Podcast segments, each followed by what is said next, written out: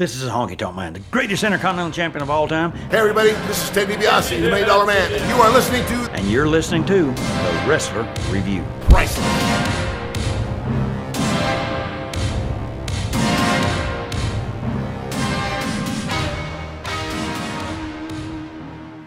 Ladies and gentlemen, welcome to the Wrestler Review. In an addition to our four part Macho Man series, we are doing a one part on his brother, his little baby brother, Lanny fucking Poffo. Oh yeah, it's weird. I always assumed Lanny was the older brother, like the older fuck up weird brother, son of immigrant parents, who are like, "Oh Lanny, he cannot work because he gets the headaches and when he is not asleep." Well, that's the thing about Lanny Poffo is he clearly, clearly is the Brent Gretzky of this duo. Like I haven't seen two oh. brothers who have like because the thing about Brent Gretzky was the brother of Wayne Gretzky. One of the famous sports, uh, sports and stats his, uh, stats and sports history is Wayne Gretzky and Brent Gretzky are the two highest scoring brothers in the history of uh, professional ice hockey. Uh, Brent's, uh, Wayne Gretzky had almost 3,000 points, that goal and assists, and Brent's, Brent Gretzky had three points. and they are the highest scoring brothers. and I wouldn't say Lanny Poffo's that shit at being a wrestler. I think he's actually quite good when I watched all his matches. Like, he's doing high flying shit in the 80s that they legit didn't do in the WWF. Until, that wasn't popularized until Rey Mysterio came to the WWF. But he has this just lower view of himself. Like I imagine Angelo Poffo. They always say the firstborn is usually favored. I would imagine Angelo Poffo put that in his wedding vows to his wife that he had she had to adhere to favoring Randy at all costs. Here's what I'm gonna say: is I think Angelo probably favored Randy, um, and then Mrs. Poffo was like, "But Lanny is a my boy. He reads books." I don't know, man. I think it's spelled out who's going to be the winner and the loser in um in Brothers when one's named Randy and the other one's named Lanny. Let me say this about Lanny. Lanny Poffo's winning now because guess who got all of Randy's money? Ooh, his dog Hercules. Yeah, his dog Hercules, who Lanny killed right before he killed his own brother Randy. Ooh, I'm going to turn into a tree. Here's a poem for you. Uh, Randy, Randy, oh, you're my bandy. I fucking killed you, and now I'm the big brother. That's why I love Lanny Poffo, where it's like every interview with Lanny Poffo is like, well, you know, I understand why they didn't use me. There was a lot of talent in the 80s. And if I may say so myself, if you kiss a woman twice in a row, you'll get AIDS. Um, as we all know, when you play basketball with black people, you will get robbed. he, honest to God, believes there should be no schools. You're born and then you figure it out for yourself. oh, that's so good. It's so good. Well, you can talk now. You can talk now. Figure the rest out. They should adhere to my morning routine. Up, six o'clock in the morning, splash of cold water on my face, wind sprints on a basketball court, play basketball for 40 minutes, back to my house, infrared sauna. Out of the infrared sauna, use the bathroom, no toilet paper. I haven't used toilet paper in 10 years. a, a clean, a quick clean of my bottom. You want to make sure you use a bidet, soak it, dry it off, soak again, dry it off. Here's my question, though. How much of this is actually true? Because it is based m- somewhat on truth. That's all true. That's all true. that's that's his that's his morning routine. There's something about blueberries. I can't remember the blueberries thing, but there's something about blueberries that he does every morning as well that is something to do with his diet. Or and because I remember he was like, it's very important. You could see them coming out the other way, and you're just like, good God, this is why people should have children. You're in your fucking sixties, and you're like, my movements are what matter to me. Yeah, at a certain point, like in your 30s, it might not seem like a good idea, but just think of it as an investment, much like a savings plan for your 40s and 50s, where it's like once you start to lose it, your life makes more sense. So your kid will be like, "Oh, that guy's just going a bit nuts because he's because having raising children is hard." Not like that guy's going nuts because uh, I don't know, man. No one wants to talk to him. Goddamn insanity, baby. Did you know that you can spend twenty dollars? Lanny Poffo will call you on your birthday, and as reported on another podcast by uh, one of their listeners, um, they'll just he'll just keep calling you. What? Once he has your phone number, he'll just text you things from time to time. Oh like Lanny God. Poffo knows your phone number now. Like uh, one one guy did it for a lark just to talk to Lanny Poffo, and then Lanny Poffo ended up texting him that Bruno Sammartino died. So that's how he learned that Bruno Sammartino died was from leaping Lanny Poffo. I have a poem for you, fan. Bruno, Bruno, oh no, you crossed me, Lenny Poffo, and I fucking stabbed you in the heart. I have made a poem. Please call me. Me, no friends. Where are my friends? What rhymes with friends? Suicide. Yeah. Lenny Poffo now attempts to rhyme the word orange. Orange. That's why I didn't have children. yeah. Or yeah. Trying to figure out that puzzle for years. Orange. I was a disappointment to my father from the moment before I was born. He started every morning by letting me know that I was the weak one and couldn't take him down in a fight. I broke both of his hips, but he said, mm, I did that, so that I'm closer to your knees. Then he bit me in the knee. I will say this though, Lanny Poffo. This is gonna sound silly, but Lanny Poffo is, in some ways, the blueprint for how the WWE right now runs its lower mid card. In that Go he on. he was a jobber, but he had a gimmick. Like he wasn't just like, "Here's Fred, no entrance." It was leaping Lanny Poffo. He looked like an athlete. He would just end up losing to everybody, and he had an actual gimmick. And I'm gonna say it. Some of the shit he does is the best. Like the genius. Um, we're gonna talk about this. Uh, well, uh, actually, I don't want to ruin that part. Uh, if you haven't heard of it, because I had to learn about it, and it was muy bueno, buente. That was three languages, John. I know three languages. Um, so Lanny Poffo starts off uh, his wonderful, wonderful life. Born in Calgary, spent two weeks there, and then fucking left. That's how you got to do it in Calgary. Fuck you, Stampede. Do you think because he was the son of a wrestler, Stu Hart tried to sh- tried to stretch Lanny Poffo in that two weeks? No, because he had freshly stretched out Helen because she was pregnant with Ellie, who would marry Jim Neidhart. Oh, that's d- fucking disgusting.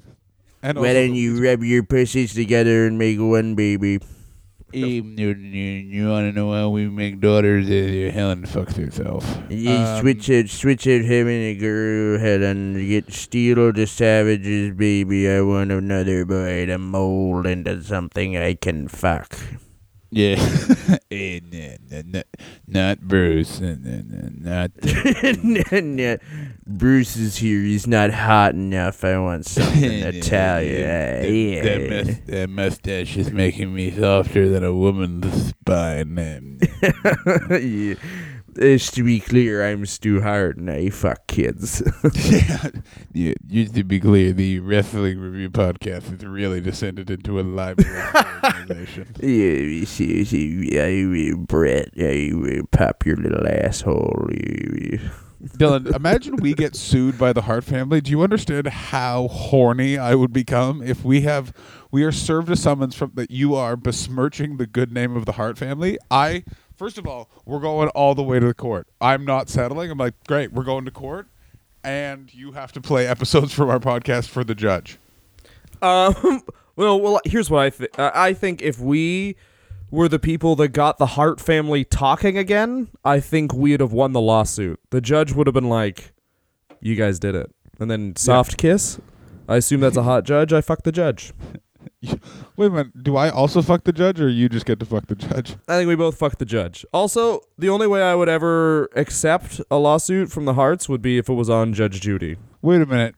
You know you can't just accept. You can't accept a lawsuit. Yeah, but you can just say Judge Judy. You can just be like, I think this should be Judge Judy, and then the the Crown in Canada is like, yeah, I'm cool with this switching countries and it being on Judge Judy.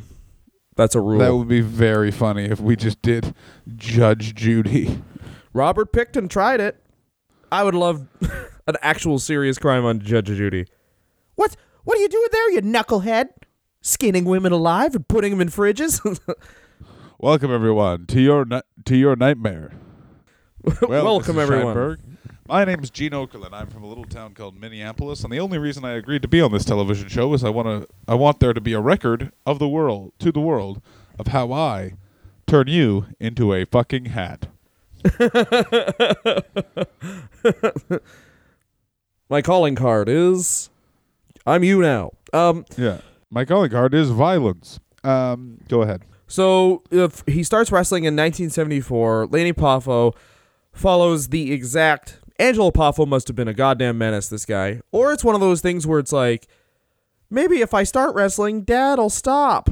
Uh, of the whole my dad works on the road thing, but he starts into baseball. Uh, and then that doesn't work out for him, and he starts being a pro wrestler. It's the exact same trajectory as Macho Man Randy Savage.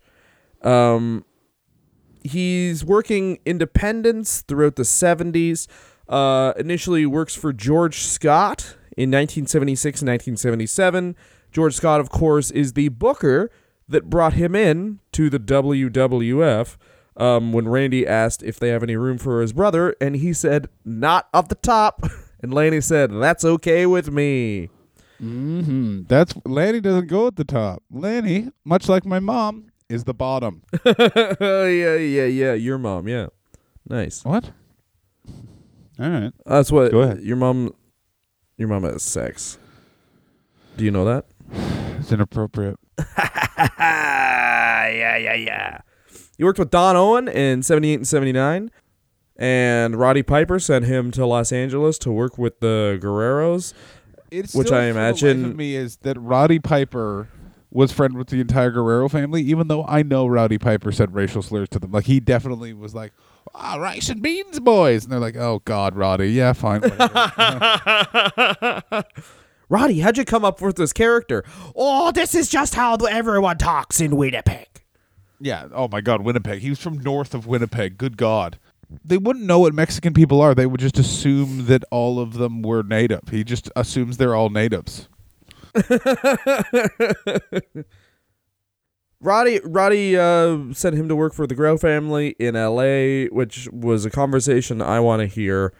Roddy Piper talking to the genius. No one said anything. They were friends. They were like They were friends.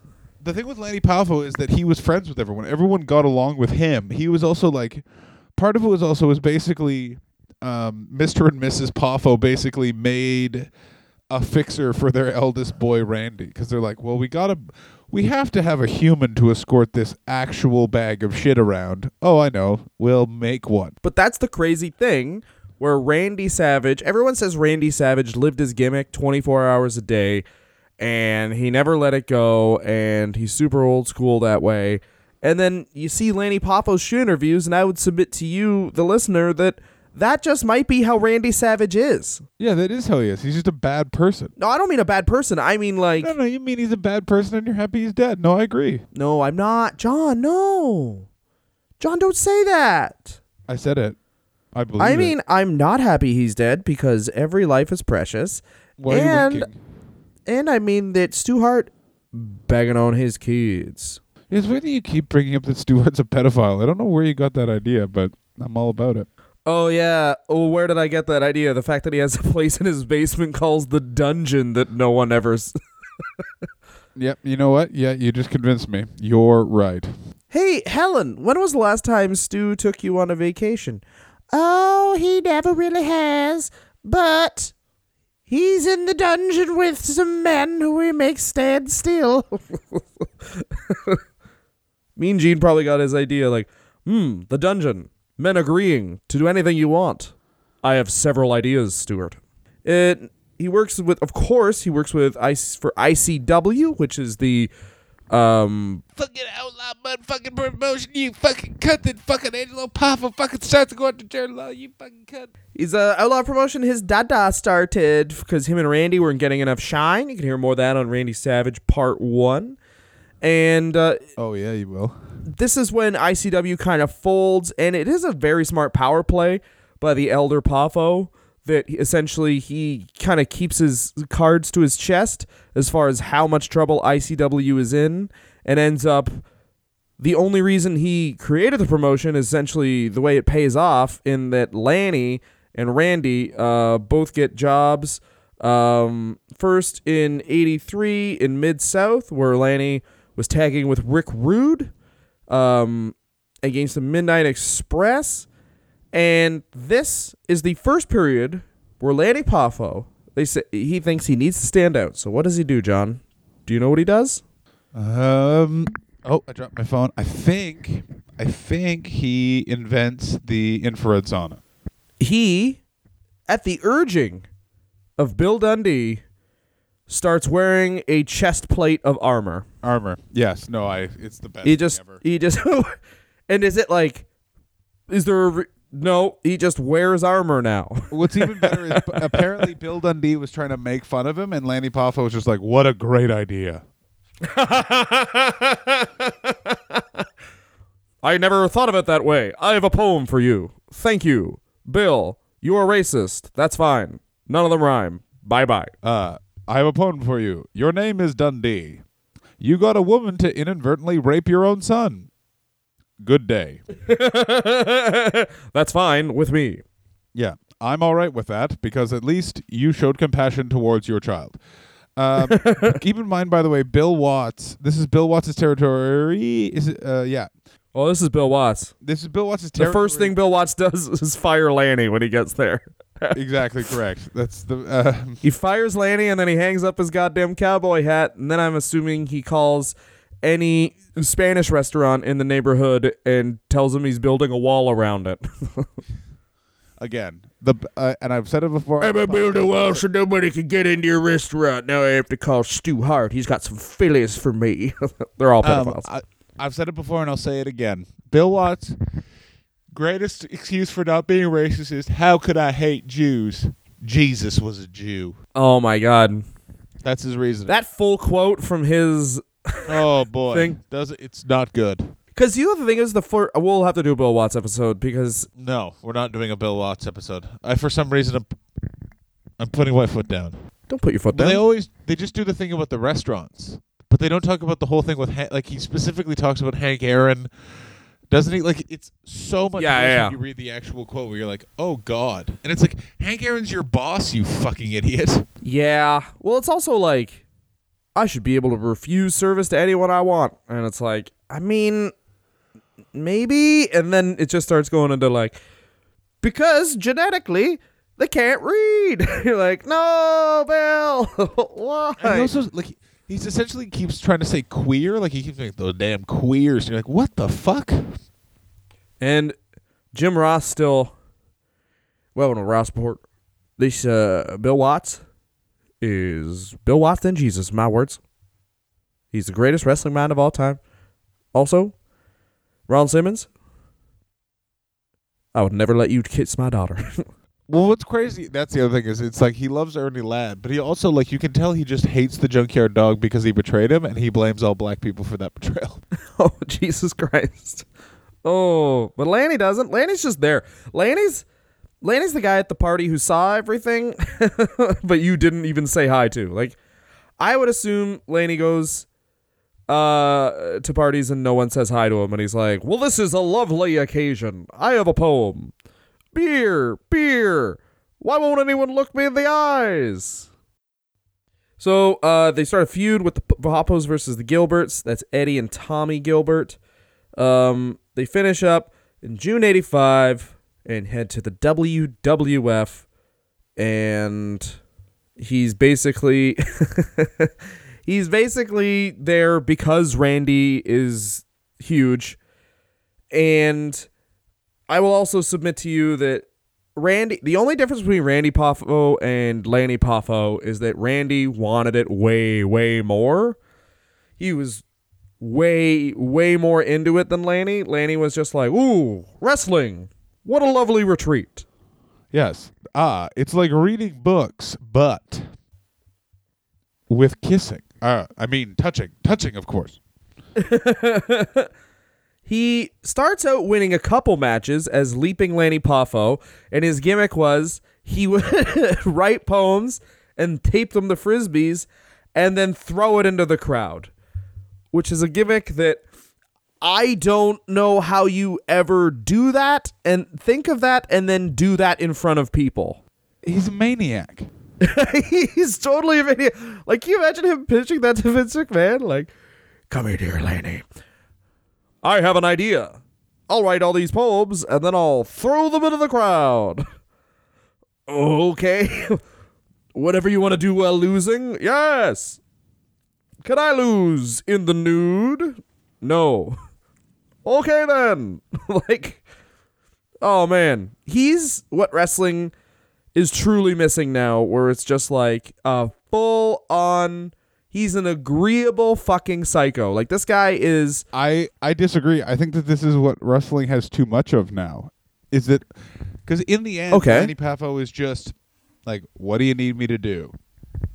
Lanny Poffo, as you said, he was a great high flyer. If Lanny Poffo valued his actual career a lot more and just wasn't trying to protect his spot, I think he would have gotten along further. But instead, he was just sort of like, "Yeah, sure, I'll do that. I don't give a fuck." And they're like, "No, but no."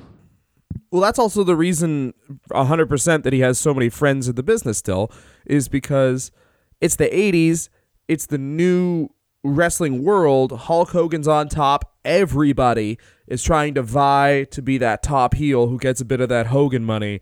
And Lanny Poffo was okay losing to like the fab the let, let me read off some of the people he lo- he loses to. He loses to the Funks, that is Dory, Terry, and Jimmy Jack Funk. Uh, he loses to the Iron Sheik and Nikolai Volkov a bunch. Like he's an all-purpose jobber. He had a draw with Iron Mike Sharpe. How? How do you have a draw with Iron Mike Sharpe? Because they both have OCD. I guarantee it had something to do with both of their OCDs. Because they both have OCD. Where they were like, "How do we both wrestle this match and both sort of lose? we both lose." That's so funny. Yeah. One, two. Now everyone into the shower for five hours. but that is the whole thing, right? Like, like uh, the WWE just introduced No Way Jose, who's like a big dude, and maybe in time could become something other than the black men like to dance character that Vince must put on television every three years. Yeah, the fa- the fan- the fandango of now, as it were. Yeah. Maybe he'll become something big, but for now, it's just exactly like Lanny Poffo. It's like, give him a gimmick. What's his gimmick? I don't know, man. He's happy, but then he loses a ton. Just get him out there. We need someone to lose. Like, and whereas in the early '90s, my uh, my remembrance of jobbers was that they weren't contracted wrestlers; they just lost, and then they left, and you saw them like maybe three times, other than Barry Horowitz, and you have that one guy who loses, and that's his brand is that like, holy shit, Barry Horowitz is gonna lose, and you get. It sounds weird, but it's like almost a better spot than being like a lower mid card or a mid card guy because if you're the dude that loses, if you're the dude that sucks, people who watch all the time, the hardcore fans are going to show up just to cheer for you for that one time maybe you win, right? Whereas Lanny wins and loses like Heath Slater. Like he gets the fucking shit kicked out of him, but he's got all these house show victories over just like other jobbers because he needs to fill time because he's a fucking he's a good wrestler. He is like Heath Slater. He's entertaining and uh, a, a- a good doesn't have wrestler. Kids. He does not have kids. He aggressively does not have kids. Yeah. I know he's He comes dust. He released a bunch of a book of poems about how you shouldn't smoke cigarettes oh, he, oh, he's the best. I like. in 2004. Good Oh. lord, Laney Poffo's got the best. He's got the best life. Well, just all of the things he thinks are a good idea. I'm like, how did you come up with that as an idea? Laney Poffo is what I'm fearful of if I don't have children, where I will also be 60, talk about Asana all the time, and just say my poems are my children. You know that. You know that is something that you should worry about. you should worry about that. You should worry about it. I'm gonna be I'm gonna be all 60 having kids, and you're gonna be like, Yeah, it's just bullshit. They don't give me enough respect at this open mic. That'll be you I'll be dead then. by sixty. Yeah. Why your head's so big, you'll just naturally float into the clouds. No, no, no, no. I plan on going on a spree well before then. Oh, cool. What kind of spree? Shopping. Mm, kissing. Ooh, kissing spree. That's this part of the podcast will be used in a uh, trial. Yeah, yeah, yeah. No, it's a ki- uh, a lot of this podcast will be used in a trial, but no, I'm going to go on a kissing spree. Um, but I'm going to do it at a police station. Lord knows that won't end well. Also, I just want to say this. Oh, just try and kiss as many cops before they beat you the shit out of you. I think you could get to two. You're a big guy. Say that again. I you cut out for a second. You could just see how many cops you can kiss before you get arrested. And I think you could get to two. I think over under's five. I'm I'm a quick kisser. Five. Yep. Well, so it would be one kiss each time. But the, all the cops would have to be lined up. Mm, oh, they are though. I do it at roll call. Ooh. Um, Lanny Poffo is losing. He's here. Here are the people he uh beats: Barry O, Rene Goulet. Yeah. The pirate. He he teams with Tony Atlas and beats the Hart Foundation Oh yeah, because before jobbing to Bret Hart, Adrian Adonis, uh, Bob Orton, and Jesse Ventura. But he's brought in as a jobber, as a favor to his brother. And like you said, he's working towns. He's having fun. Um, he w- he does say this: the point where he went from like Heath Slater to Barry Horowitz was essentially when George Scott, the booker of the WWF at the time, gets fired. When George Scott gets fired, the bottom falls out, and it's really like, well, I guess we did sign this guy, and we fucking have to wrestle him. So he just starts jobbing to absolutely everybody. And the thing also to remember is George Scott. This was George Scott's last big run as a booker. He was a great architect of a lot of amazing bookings. He set the stage for um, Steamboat Flair. He was the first booker to sort of orchestrate Hogan and a couple other things. But he was also developing Alzheimer's that he wouldn't acknowledge, and continued to be a booker well into that disease consuming his brain. Yes, and there was like a there's a very famous issue with um how he wouldn't advertise I think it was the Flair Steamboat match going up against WrestleMania 3 cuz they were trying to run a free a TV show while WrestleMania 3 was going on to try and get some extra heat on it and uh he only wanted to advertise the towns. he would he wouldn't advertise the TV show uh or the card because Yeah. he was afraid if you advertised the TV show they wouldn't show up. And also he was afraid if you advertised the card they wouldn't watch it on TV, so he didn't do either. Which is why for the Steamboat Flair it does seem like they're like fighting in this pool of light in this sea of darkness, and it's because they're in a um quarter filled uh Superdome. You know the the building Yeah, which is super sad. the building they were in for WrestleMania, imagine that is one quarter filled. Oh boy. Oh fucking boy. Say it. Speak on this. Oh. because this is, I think, the first time we go to break where we don't just talk about the wrestler, but the man jobs for a bunch more, and then is the genius, and then goes back to that has a four-year retirement plan called WCW. Yeah. Oh, okay. I can't wait to get to the and the the conspiracy theories around that are fantastic. But we'll get into the genius. We'll get into his time as Wildcat Willie in a moment. Oh no! Uh, just before then, here's what I, I just want to say this, and uh, I feel like we have a sore, uh, a solid core of listeners who might vibe on this right now. So put put some leather pants on, take your shirt off. It's time to vibe. The thing that no one and the th- the reason why Roman Reigns is still being pushed, and the reason why uh they were shy about Daniel Bryan and CM Punk and shit like that was pretty much Flair and Steamboat, where this is critically, if you think about wrestling like any other piece of like any other form of art, there's cr- stuff that's critically acclaimed and there's stuff that's commercially acclaimed. And unfortunately for all of us, those two don't really cross over that much. Interesting. That's what Flair and Steamboat is, where it's like, oh, Ric Flair and Randy, Ricky Steamboat have this crazy great match. Oh my God, it's so good. But from a casual fan's point of view, it's this guy who, as you've said on this podcast, takes an hour to beat Iron Mike Sharpe in every town. versus a dude who barely beat Macho Man for the IC title and Six needed the help. earlier. Yeah, who needed the help of George the Animal Steele. So it's an intercontinental title match, Yeah. is what this It's an intercontinental title match in a badly lit big room that has no atmosphere. exactly. And it, Yeah.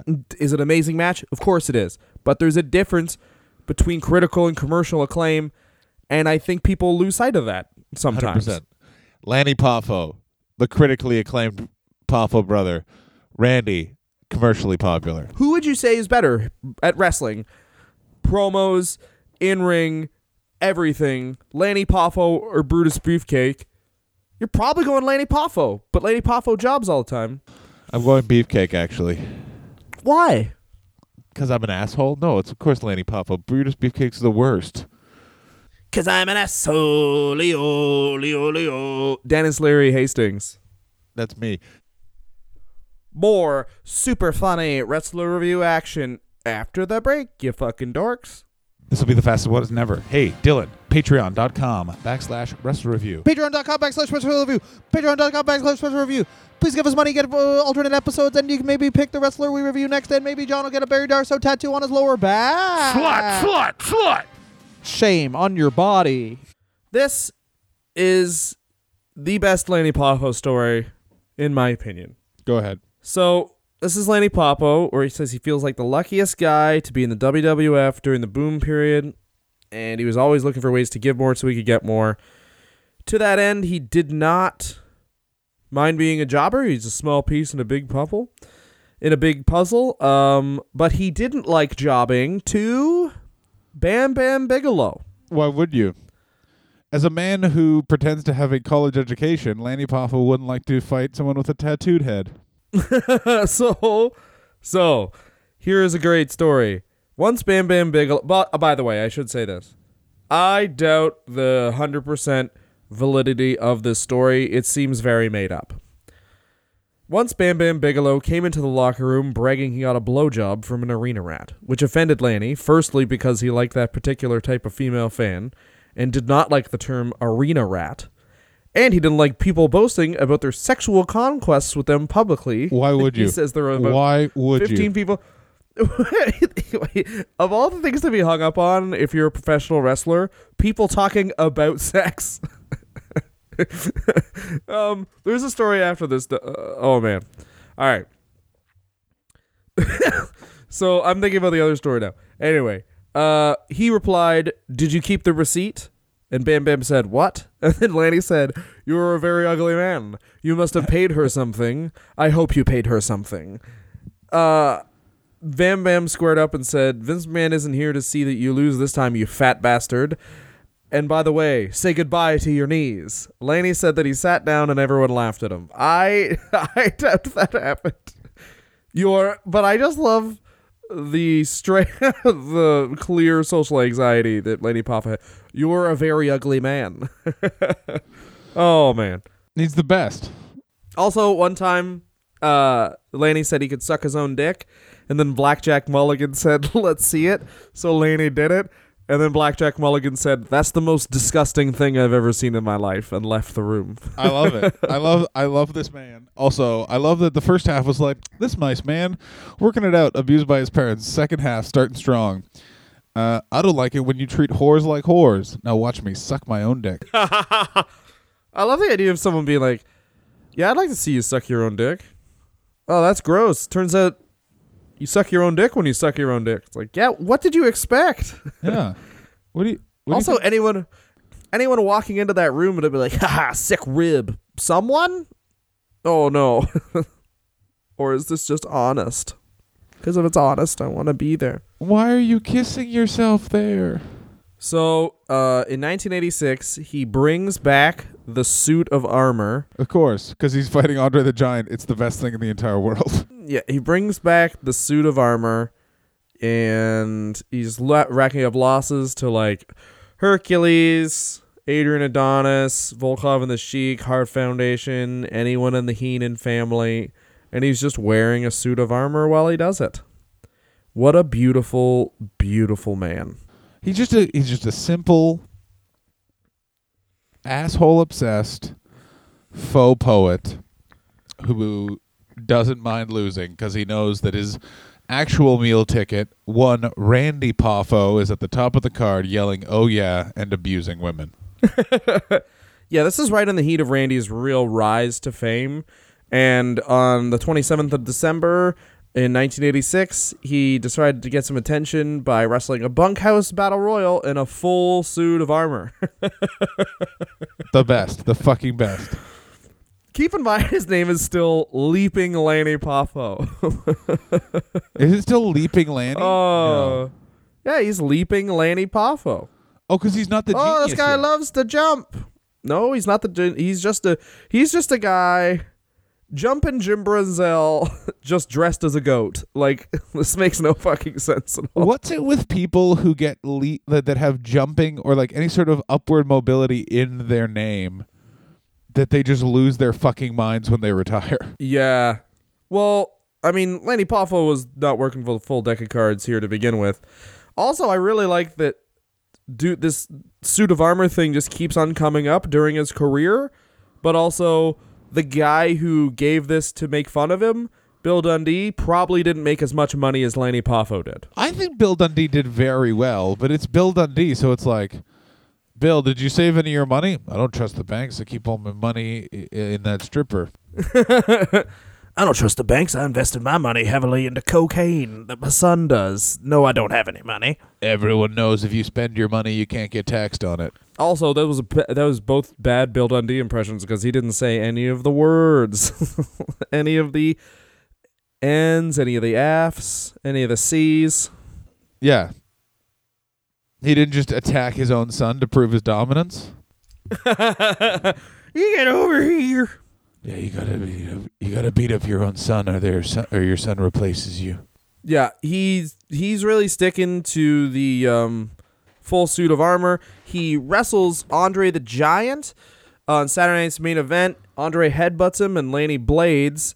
Uh, and this this is one weird one because he blades. He's a jobber. He tries to get Andre more over, which is like, yeah, man, you really made the difference. Like in his mind, himself him blading before WrestleMania 3 really filled out that it was only going to be uh it was only going to be, you know, 84,000. That's what really stretched it to 87. That's th- those extra 3,000 you got to Leaping Lanny's bleeding? Where do I go? Where do I see this horrible man who beat Lanny Poffo? The guy that lost on TV for literally 3 years before this. Well, I know you're all thinking. You're thinking, um, I really need to see Lanny Poffo, the future manager of the Beverly Brothers. God damn it, John! Dropped your microphone during my sweet Beverly Brothers joke. Uh, so all right, Poffo then is mad that he doesn't get on WrestleMania three. Wouldn't you be? Your brother is facing. Uh, why not have the genius backup Randy Savage? That actually would be very good. Is that his counteraction to, um, uh, the idiot that is George the Animal Steele would be to bring out a very the the super smart, um, uh. Oh, my brain just farted. Lanny Poffo. I just forgot who we were doing. I literally was about to say, bring out the super smart man. And then I just stopped thinking. the man who's I'm having a stroke. Bring out the man. because of the complaint, I assume now he's just jobbing to everybody. Like, you don't complain. You have a full time job. Yes, you're in good shape. Yes, you're probably being underutilized, but there's no real room for what Lanny Poffo is really good at, which is lower mid card comedy in the WWF at that time. That's a great point. Yeah, there is no room for him. Yeah, there was no place for him to do what he did best, which was be a distraction to big bruisers, as opposed to what that's become now, which is everyone is a distraction to nothing. Everyone is kind of doing mid card comedy, unless you're AJ Styles and Shinsuke Nakamura, and even they are touching each other's wangs a fair amount. yeah, they are also doing mid card comedy. Although, I mean, this won't make this po- this podcast evergreen anymore. But the Nakamura just hitting him in the balls thing has been very, very good. Oh yeah, no, I've really enjoyed it as well. I think it's going to go on for quite some time because it's we're in the era of WWF where Vince McMahon is so old that he doesn't know how long how quick time is. So he'll just be like, Like it, that will be Shinsuke Nakamura's gimmick for the next ten years. He's, he touches their dicks. Uh, yeah. Well, I mean, I assume that most of wrestling now is just like after WrestleMania, they just have a line. They come up with one idea, and then they just put an arrow with a point on it, and then that just happens till SummerSlam. Yeah, They don't I- really start trying until around the Rumble. No, like it's literally just like from SummerSlam, from the end of WrestleMania to SummerSlam, is Vince McMahon just has a nap. Yeah, that's the funny thing about wrestling is they say there's no off season, but there could just be an off season. Like you really could do WrestleMania and then take a month off, and everyone would be totally, totally chill with that. like just, how about we just don't do house shows after WrestleMania? Like, is that such a, is that so bad? No, it wouldn't be so bad at all. But it's the here's the problem: is it's Vince McMahon, and it's also the way that they've structured the company. Is it's never had an off season, so they never could have an off season, unfortunately. Yeah, true. Yeah. So in 1989, they suddenly decide they're going to do something with Lanny. I assume because they look and they're like, wow, we're paying this guy this much for this much longer? Fuck. So he becomes the genius character. For those of you who haven't seen the genius, It's great. you are really doing yourself a disservice. Yeah, it's so good. It's so good. He says it was based on uh, Inspector Clouseau and Jack Benny. The basic idea is this guy's dumb, but he thinks he's really, really smart. Yeah, he's Lanny Poffo. Basically, Lanny Poffo plays Lanny Poffo. and building off the poems with fris- uh, on the frisbees that he would throw to the crowd, uh, Lanny uh, now reads the poems, and most of them are just about how those sports teams are bad. You could also own the 1988 book of poetry that Lanny had. Uh, I think it's on his website. So the, Lanny Poffo has released two books, not on his life, but on poems. He has two books of full poems by this man who, like I said, infrared sauna every day, eats blueberries because it encourages him to dump big. yeah, he wants. He's he's really big into intermittent fasting. He doesn't want to live forever, but he wants to lives indefinitely. Jesus fucking Christ. I don't really know what the difference is there, but um, I also don't really want to think about what the difference is.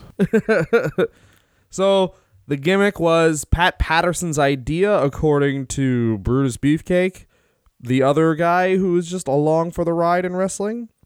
Uh, Oh, yeah. He's going over. The funny thing is, he's basically beating the same people he would beat as Leaping Lanny Poffo. It's just that he's now no longer like losing to the Hart Foundation. You know what I mean? Because he's beating the exact same jobbers like Sonny Rogers, uh, Jim Powers, Jose, uh, Luis Rivera. Like all these guys are people he beat in 1986 and 87. It's just now they've structured it as a push. Very reminiscent of what they would do now, where it's like this guy, uh, this guy's been jobbing for six years. Uh, give him a new hat, and now he's the best.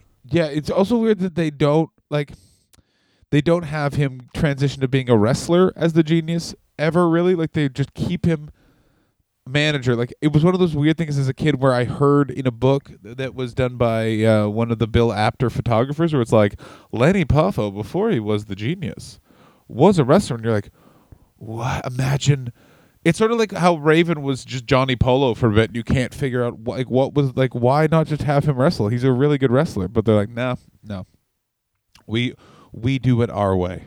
Yeah, we the Johnny. the fickle man that is the WWE. we don't.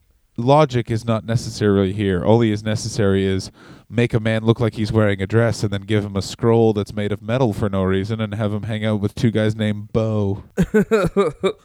no, you didn't know this. The Genius challenged like had a run with Hulk Hogan. What? Yeah. Explain. Okay, October 31st, Saturday night's main event. This was in 1989. The Genius got a win over Hulk Hogan via countout due to Mr. Perfect's interference. That's insane. That's fucking insane. Yeah. And around this is the this is also around the time where Hulk Hogan wouldn't work with Bret Hart cuz he didn't think he had the goods. Ugh. Well, that makes sense. But Hogan headhunted him because he knew. So Lanny's genius thing is getting over. It's 1989. You ca- you can't have. Hogan knows this. He's a smart guy. You can't have Hulk Hogan just keep on beating monsters. You have to have him beat someone else from time to time. So why not just have old Lanny go out there? And it doesn't hurt anything because the guy was just a jobber. So like, why not have him just beat up Lanny? And uh, here's the conversation that led to uh, Hogan and uh, basically choo choo choosing Lanny. Uh, he credits Hogan for helping him get the gimmick over. He says Hogan really enjoyed the gimmick. That was when he started offering uh, the left hand for handshakes in order to get mocked. He says even though Hulk Hogan has done nothing for him since, he will always be appreciative of him for letting the genius wrestle Hulk Hogan. During this is 1989. Like those those are fake fucking payoffs. Yeah. So here's a conversation they have in the locker room. Hulk Hogan brings him by the wrists uh, and took him to the shower and said, Lanny, you're wrestling like a fag out there. Lanny asked if he wanted to stop. Hulk Hogan said, No, I love it. And I want you to do it more because I want to mock you. Would I mind if I mock you? And Lanny replied, You can mock me all you like. I'll wrestle like a fag and you'll mock me. Professional wrestling. I can't like anytime every day that every day that goes by that the entire WWE is not just embroiled in a massive Me Too esque scandal, I'm shocked. It's nuts. It's nuts. It's nuts. This is why Vince McMahon wants wrestling to be mainstream, and he is so lucky that it's not mainstream. Yeah. Because the second it becomes mainstream, all of this is revealed. And like, by the way, this is this is deep cut stuff that they shouldn't reveal. This isn't like, and how like, it's not hard to. F- oh, it's just madness. It's all just insane. No, well, it's like just just things like funny stories that people tell. Like we we talked about it extensively on the show, but like just the funny ribs that they would do to each other that are on DVDs, that are on DVDs that this company has produced. Anyone, any HR person looks at those and is like, "Well, everyone should be fired and the company should be dissolved." Like the fact that Randy Orton shit in tons of the female wrestlers' bags and they got fired for not being chill about it is fucked. Like they gave that guy the title 10 more times, but Jillian Hall can't take it working in the goddamn biz cuz sometimes old Randy is going to nut in what you think is your makeup, so you rub jizz on your eyes. Why not? You're a woman. You should know how to clean. Yeah, exactly. Jesus fucking Christ. Lanny's doing great here though. He um he ba- he basically transitions into being a manager in a couple years. Yeah, he uh, does. 1990, he's working with Mr. Perfect against Hogan and the Warrior. Yeah, yes. This is the great. This is the many times that they have various, um the various what you would call managers for uh, Mr. Perfect. Also, Bobby Heenan and the coach. All great stuff. All fucking great stuff. I really like the coach. I do too. I think it's very funny. The coach was great. Uh, he also there was a crazy thing where um, so him and Mr. Perfect go on Regis Philbin, and they're gonna do bowling. You mean Regis Philbin? You fucking idiot! What's Regis Philbin? I don't know, man. That's how I say that fucking dork's name. You're Sometimes people don't deserve enough fucking respect for me to say their name right. I'll say it however I want, bitch. He's a he's an icon of broadcasting. You will fucking speak to speak to him. Pro- speak An to him icon of broadcasting. When ha- before or since has someone been named Regis? He doesn't need Name to be- your kid Regis. Oh, sorry. I guess you don't like the guy that made Freddie Blassie famous in America. I guess you don't like the guy that helped wrestling. The reason why we have this podcast is Regis Philbin. You fucking idiot. No, the reason why we have this podcast is Vincent Russo. Yeah, that's also true. It can be more than one Vincent. Martin Luther King Russo, I assume, are his middle names. Yeah, Malcolm X Russo. Vincent, Cassius Clay Russo, because he never said Muhammad Ali. Yeah, Vincent Jackie Robinson Russo. Because he only likes baseball. Doesn't, Um, he doesn't like hitting. He's a Christian. yeah. Why can't you just hug the ball? So, but Lanny, all right, so they go on, they're going to bowl, and then Lanny essentially talks Regis out of it because um, he says that if Mr. Perfect, because that's the thing, if Mr. Perfect doesn't get a strike every time, it totally kills his gimmick. Yeah, that's hilarious. which is crazy, right? Like, good thinking on the feet, Lanny Poffo. You've earned yourself four years of making 300 G's and just showing up at the arena like, I have some poems. Lanny, get out of here. Ice Train needs to go over. Yeah, I mean, I understand having Lanny Poffo ride the pine, but look at the people they were putting on TV. Uh, no, Lanny, we're not needed here. get the final solution in the ring. Yeah. oh well, well because WCW it was again it was it's he claims the reason why he was brought in was he was originally going to play portray the gorgeous George gimmick that Randy had purchased. That's why he was there. yeah. Like it's fucking like that's the and then he just never he never did it. Yeah, he was told to get in good shape and wait for the call, and the call never came. Yeah. And there's been rumors that he was Wildcat Willie, which was the briefly lived WCW mascot they had. And it's the best. And now he has a retirement. His retirement is daily fasting until 3 p.m. when he eats a combination of beans, mushrooms, bl- uh, blueberries, and um, lives in Clearwater, Florida. Always stresses every to everyone that he lives near a Whole Foods, which is clearly his way of saying I'm doing very well. And occasionally does independent wrestling. He's fucking insane. But that's the thing about Lanny Poffo is after 1990, uh, 1990 pretty much, he's used to being retired. And the guy is how old at 1990? 36? He's been retired since 36. Oh my God, he's been retired since 36 years old. Also, quick thing. He was he was born in 1954 and he's uh yeah, 1990, 36 years old. and uh, has lived with lived with his mom until her death. Hello, man, who's trying to make up for the fact that she never loved him. It's Lenny. I was going to Papa. say he's just an Italian man. yeah, I was going to say he's just an Italian man. Like you're living with, I move out of, with my mama? you're living with a Greek family, and most of the family still lives there in this one house. Yes. No one moves out ever. It's so weird. Well, it's like, how did we get this house? They're like, well, we saved up for one house. We're not fucking selling it. Everyone buys a different house, and then we have a bunch of houses. It's just how people do things. Batch. At 18, it was like get out. That's basically what the vibe of my mom's house was. Yeah, but we're white people. Greek, Greek Italians are white too, man. Yeah, but it's di- it's different. Is it? If you're English, if you're of English descent, you are essentially taught like you're a wolf, where it's like, I have raised you, now leave. you know what I mean? That's a good point. It's not like you know what I mean.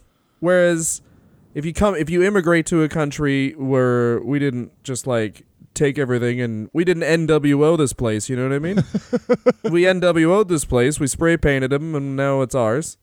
And uh, so we're just confident. We're like, yeah, I'll move out into an apartment. Shit's gonna work out.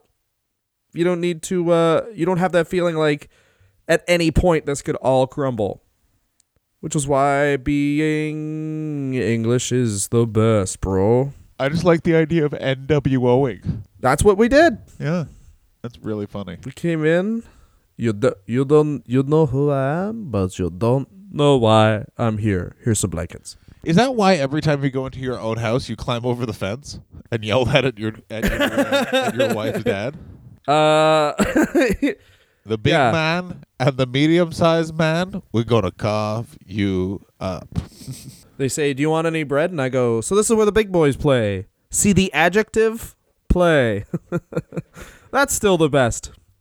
Adjective play. By the way, you have seen that a bunch of people on the internet are trying to defend Kevin Nash for that now. Oh, I love the internet. so Yeah, of course they are, because the Earth is flat. I fucking hate the fucking world sometimes, man. Oh, But let's talk about a man who doesn't hate the world, Lanny Poffo.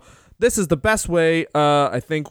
Well, this is the one of the high. So he says the high points of his career were his first match because he got paid money, and then the best four months of his career was working with Hulk Hogan. But you can't help but feel good for this one. Uh, Royal Rumble, 1990, double DQ for the Brutus uh, with Brutus the Barber Beefcake. Why is that important? Because it's Lanny Poffo's only ever pay per view match.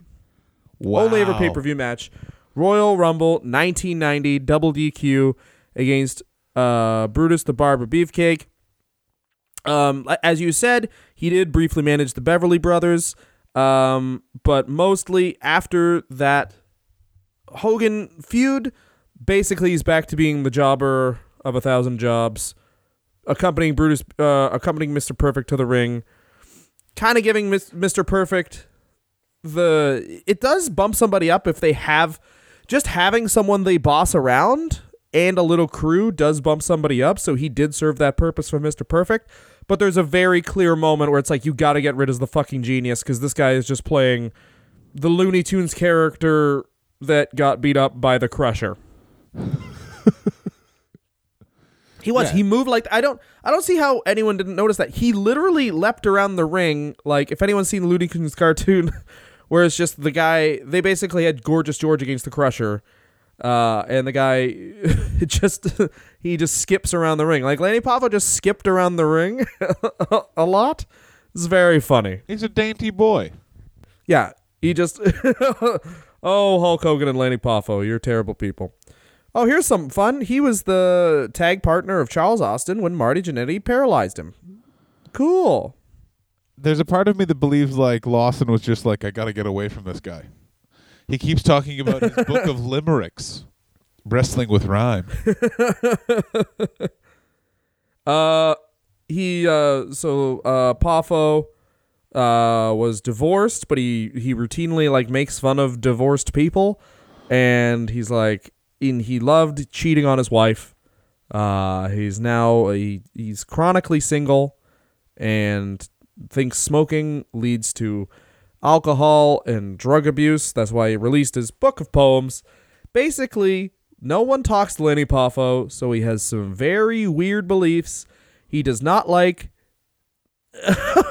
he does not like Pat Patterson at all, uh, as he believes that Pat Patterson was the one that convinced Vince McMahon that Randy Savage was too old to keep wrestling, and has been quoted as saying, "Pat's gonna die soon, but not soon enough." Good God. Good God in heaven. That's almost as bad as um, evidently Ultimate Warrior like was celebrating when Bobby Heenan died. Apparently, word on the street is Jesus fucking Christ. like wrestling, wrestling. Yeah, big Trump supporter and uh just uh just he's kind of proof of the complexity of a human being because the fact that he exclusively eats at Whole Foods like this guy is like oh I only eat organic but also you know school should be earned not given what yeah, I'm the type of libertarian that doesn't even believe in you don't even deserve clothes at first. What? Yeah, that's the.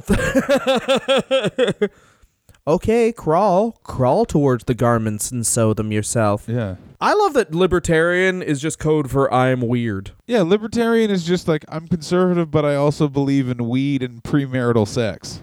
Is basically what it is. Hmm. Libertarian means I want to fuck anybody I want, but also my family has money. Yeah. Why doesn't everyone just fend for themselves? I'm a millionaire. of course, you want everyone to fend for himself.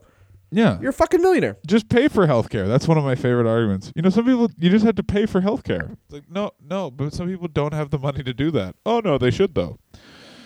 Okay, yeah, that's a good point.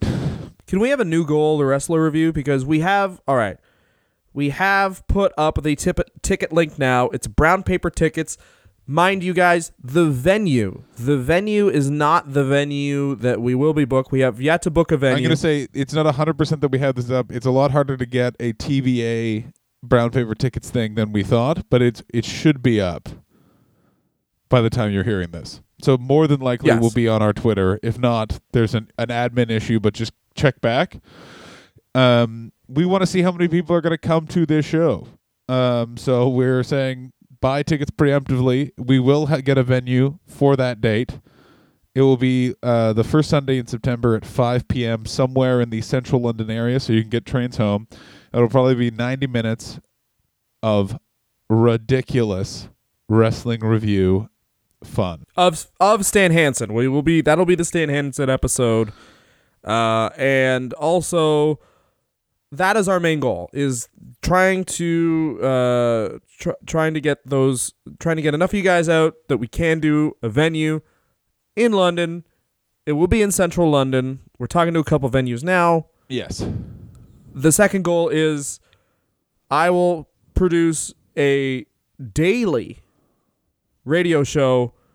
Uh, Lanny Poffo and Sean Morley talk about what they think is happening in the world. Yes, no, and I'm actually going to be the producer of that slash financial advisor where I just go Double stop- producer. Yeah, stop yelling the words Ayn Rand. We'll read off a CNN headline and then they'll give us the real fucking scoop. I Ayn Rand. What? Well, as you can see, Fat people kill more than guns, so why don't we outlaw fat people? Yeah. Oh, that's a joke. No, I'm serious. My I'm. Sean Morley. I grew up in Markham. Yeah. weed, weed, weed. As you know, my family earned $150,000 a year by doing next to bullshit. Yeah. Why can't everyone be like that? My name is Sean Morley, and I briefly convinced Edge to live in the Caribbean because of tax purposes. I learned at 17 what taxes were. Still, you got to listen to the Sean Morley episode again. It is fucking fascinating. That guy is the fucking dumbest person in the world. He learned what taxes were at 17. How do you not know what taxes are until you're 17? Canada. I like. Oh my god. I remember when I was 16, and there was a girl who had to be explained email, and she kept being like, "Wait, but who gives it to me?" Really? Yeah. Her name. My was- one of my fir- oh, what was her my name? first memories on this earth are my family complaining about taxes. Oh yeah. No, no, no, no. Like my first. one of my Bob Rae, get your hands out of my pockets. Oh yeah, the Bob Rae years. Yeah, my some of my first memories are my grandmother being like, "NAFTA." Now that there goes this country. Uh, John, what's your favorite thing about Leapin' Lanny Poffo? The metal scroll when he was the genius. I just thought it was the best. Yeah. weapon that Yeah. Like a manager has like what what why is it? Just get a chair. Better than a for fucking fuck's tennis sake. racket. Yeah, it's not better than a tennis racket. Nothing's better than the tennis racket. I the era where they would just say things were loaded. Oh, That's a loaded pillowcase. that's the best stuff. Yeah, that's a loaded. Loaded with what? Shut up. His lips are filled with lead. He's kissing her. That's a kiss butt. yeah. Uh, uh, my favorite thing about uh, Lanny Poffo, I mean, you got to say the poems. The fact that you release two books of poems, one in 1988 before he starts as the genius, and then one in 2004 because fuck it, who cares? You can self-publish it now. Is the best. Like it's the best. He credits his poems to the fact that he really likes Shel Silverstein. Man, what a fascinating dude. Like this guy just has so much time on his hands. Yeah, the whole. Th- The way he fills his days. The he probably sleeps 14 hours a day just cuz he's nothing idea what to do. oh, he's out of his fucking mind. Oh, what's the worst thing about uh Lanny Poffo, Johnny? The fact that he loved cheating on his wife, just the idea that this man's having sex, I'm just like, oh, that well, that ruins it for the rest of us, doesn't it? the fact that jobbers had sex is very just the fact that two girls would be talking like I hooked up with a wrestler. Oh, what's his name? Iron Mike Sharpe. Yeah. Nikolai Volkoff. Oh no. yeah. Cuz Koko B. Ware was busy. The sex life of Leapin' Lanny Poffo. yeah. That guy is a bird. Iron Mike. Can't I Sharpe- just be friends with the guy with the bird? No. Yeah. No, go with the man with the hat. Go with the guy whose character is himself. Uh, my favorite, my or sorry, uh, the thing I, I didn't like about uh, Lanny Poffo, uh, the most is just just how comfortable he is still saying homophobic slurs. Oh yeah, that's a great one. He just throws them out there and then doesn't register that they're bad. Also, I think my favorite thing, actually, another great thing about it, I gotta have two favorite things, is just that he, like the honky tonk man, is like, I feel like it started out like, holy shit, we got Leapin' Lanny Poffo. What dirt are we gonna get when they did shoot interviews? And now it's down to like Lanny Poffo calling them and being like, I'll do it for Coca Cola. Yeah. And they're like, no. And he's like, free then. Good. Someone to talk to. I I'd like a reason to leave the house. I've been shitting in jars, and the jars are overwhelming in smell. Yeah, I'd I'd believe it. I would believe he's. They offered me running water and I declined. Jars are fine. I'll drink my pee. It makes me stronger than you. Did you know that Whole Foods can ban you if you correct the staff enough about placement of things on shelves? All right, I think that's a great place to end. I think it is Uh, too. John, do you have anything to pluggy wug? Uh, my album is available on iTunes. John Hastings Art. You can purchase tickets for my Edinburgh show uh, at thepleasance.co.uk uh, UK or at thejohnhastings.com. Um, and uh, yeah, keep being the fucking pieces of shit that we all know you all are, and none of you are my friends. Uh, I'm going to Halifax and St. John in Eastern Canada, and uh, August and September, I'll be in the UK, but mostly just come to the goddamn podcast show, guys. Please, I love you. I love you. Make love to me on the ground. Passionate. Bye bye. Get in the dirt. Goodbye.